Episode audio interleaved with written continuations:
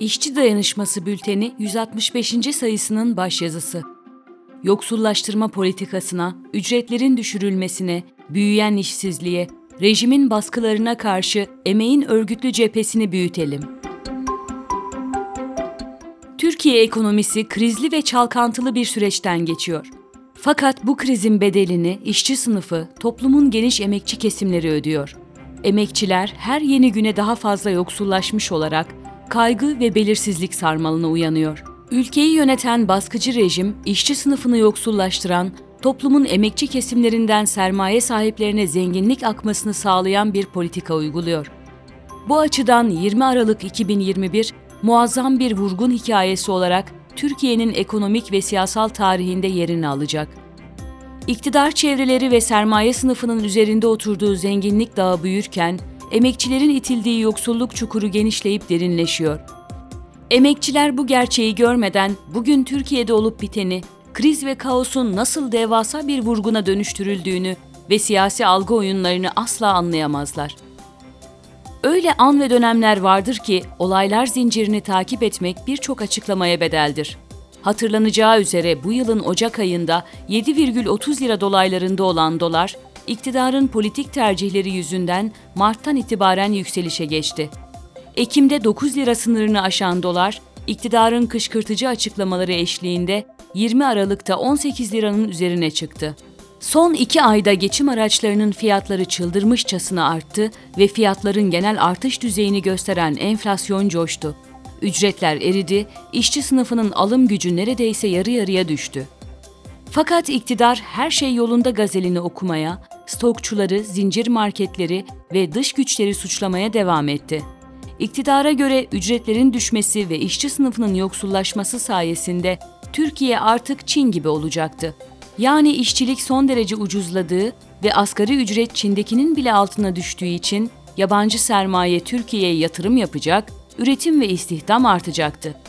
Böylece yerlisi ve yabancısıyla tüm sermaye sınıfına müjde verilirken, yoksulluk çukurunun diplerine itilen emekçilere de Kur'an'dan ayetler okunuyor, sabırlı olmaları öğütleniyordu. Erdoğan, kaygı ve hoşnutsuzluk düzeyi giderek artan emekçilerin bilincini bulandırmak ve algı oluşturmak için İslami öğretinin faizleri haram saydığını ve faizlere karşı olduğunu söylüyordu. Ancak liranın aralıksız değer kaybettiği ve toplumdaki kaygının panik noktasına evrildiği bir anda Erdoğan yeni bir açıklama yaptı. Bankalardaki lira cinsinden mevduatlar, faiz karşılığında bankaya yatırılan para artık dolara endekslenecek ve dolar lira karşısında yükseldiğinde oluşacak kur farkı hazineden mevduat sahiplerine ödenecekti. Böylece insanların parasını enflasyonun altında kalan düşük faizle bankaya yatırmayıp döviz almasına gerek kalmayacaktı. Fakat rejim sözcülerinin ve çanak yalayıcı rejim medyasının yaratmak istediği algının aksine bu, faizlerin örtülü veya dolaylı biçimde artırılmasından başka bir şey değildir. Üstelik bu uygulama doğrudan emekçilerin cebine hedef almaktadır. Çünkü dövizin yükselmesiyle bankadaki mevduat sahiplerine ödenecek fark hazineden karşılanacak. Yani bu yolla bankalardaki mevduatların %93'ünden fazlasını elinde tutan 350 bin zengine emekçilerden servet transferi yapılacak. Hazinenin boşalan kasalarını doldurmak için emekçilerden kesilen dolaylı ve dolaysız vergiler daha da artırılacak. Bu da yetmeyince para basılacak. Enflasyon canavarı alabildiğine şişecek ve ücretlerin alım gücü daha fazla düşürülecek. Faizin haram olduğunu söyleyen Erdoğan ve yandaş medya, şimdi de halkı kur korumalı vadeli mevduat hesabı açmaya, dövizlerini bozdurup faize yatırmaya çağırıyor. Hazinenin 5 yıllık borçlanma faizleri %25'e çıkmış durumda. Bu tablo, insanların dini inançlarının egemenler tarafından nasıl istismar edildiğini gözler önüne seriyor. Şu hususun altını kalınca çizmek istiyoruz kapitalist sömürü düzeninde faizlerin kaldırılması söylemi kocaman bir yalandan, laf ebeliğinden, demagojiden ibarettir. Çünkü sınıflı topluma ve sömürü ilişkilerine karşı çıkmadan faize karşı olunamaz. Sınıflı toplum ve sömürü ilişkileri son bulmadan faiz ortadan kalkmaz. Kar, rant ve faiz denen şey kendiliğinden oluşmaz. Bunların tamamı işçi sınıfının sömürülmesiyle elde edilen toplam artı değerin çeşitli biçimlerde bölüşülmesidir.'' banka sermayesi yatırım yapmak isteyen sanayiciye kredi verdiğinde faiz yoluyla işçilerin sömürüsüne ortak olur. Nitekim Erdoğan iktidarı yıllarca yüksek faiz vererek yabancı sermayeyi ülkeye çekmedi mi? Bu sayede gerçekleşen ekonomik büyümeyi kendi başarısı olarak sunmadı mı? Fakat ekonomik krizden dolayı pasta küçüldü, Erdoğan faizleri indirerek yandaş sermayeye düşük faizli kredi olanağı sunmak istiyor. Yabancı sermaye düşük faize gelmezken yüksek miktarda parası olan yerli zenginler de dövize yöneliyor. Yani sermaye kesimleri arasında yürüyen kavga faizlerin NASA uygun olup olmaması değil, çıkar kavgasıdır.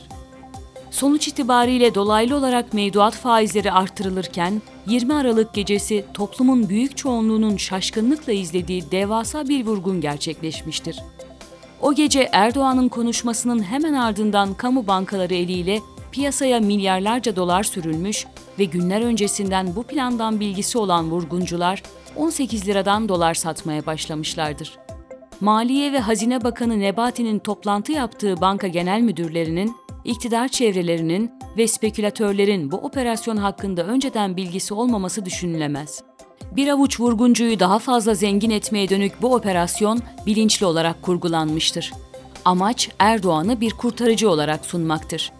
Nitekim dolar ve yabancı para birimlerinin alıp başını gittiği ve endişenin paniğe dönüştüğü bir anda Erdoğan bir kurtarıcı edasıyla sahneye çıkmış, dolar 18 liradan 12-13 lira bandına gerilemiştir. İktidar ve medyası bunu dolar çakıldı olarak sunuyor.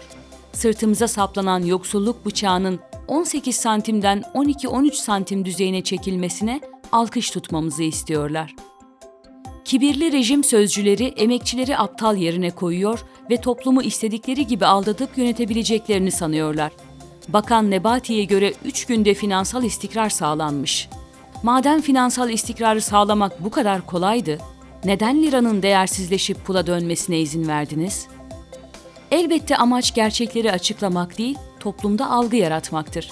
Nitekim bakana ekonominin durumu sorulduğunda rakamları boş verin, gözlerime bakın, gözlerim parlıyor diye cevap veriyor. Aynı bakan 20 Aralık gecesi büyük finansörlerin değil, küçük yatırımcının kaybettiğini söyleyerek kurulan tuzağı itiraf etmiş oluyor. Bakanın bu açıklamaları boynunda tesbih, dilinde dua, hacca gitme numarasıyla kaz ve tavuğu aldatıp mağaraya çeken Hacı Tilki hikayesini hatırlatıyor. Kaz ve tavuğu mideye indirenlerin gözü elbette parlar. İktidar çevrelerinin ve sermayenin gözü parlarken her geçen gün emekçilerin gözündeki fer biraz daha sönüyor. Kardeşler, asgari ücretin düşürülmesinin ve tüm ücretlerin aşağıya çekilmesinin, hayat pahalılığı altında ezilmemizin, rejimin ve sermayenin saldırılarına dur diyemiyor olmamızın nedeni örgütsüz oluşumuzdur. Sermaye cephesi örgütlü ve güçlüyken emek cephesi yeterince örgütlü değil, zayıf ve dağınık. Gerçeklere sınıf ve sınıf ilişkileri penceresinden baktığımızda kimin dost, kimin düşman olduğunu derhal görürüz. Emek cephesinin örgütlü birliğini sağlamak ve gücümüzü pekiştirmek zorundayız. O zaman ekonomik ve siyasal gelişmeleri hayretle ve pasifçe izlemez, sürece müdahale eden biz oluruz.''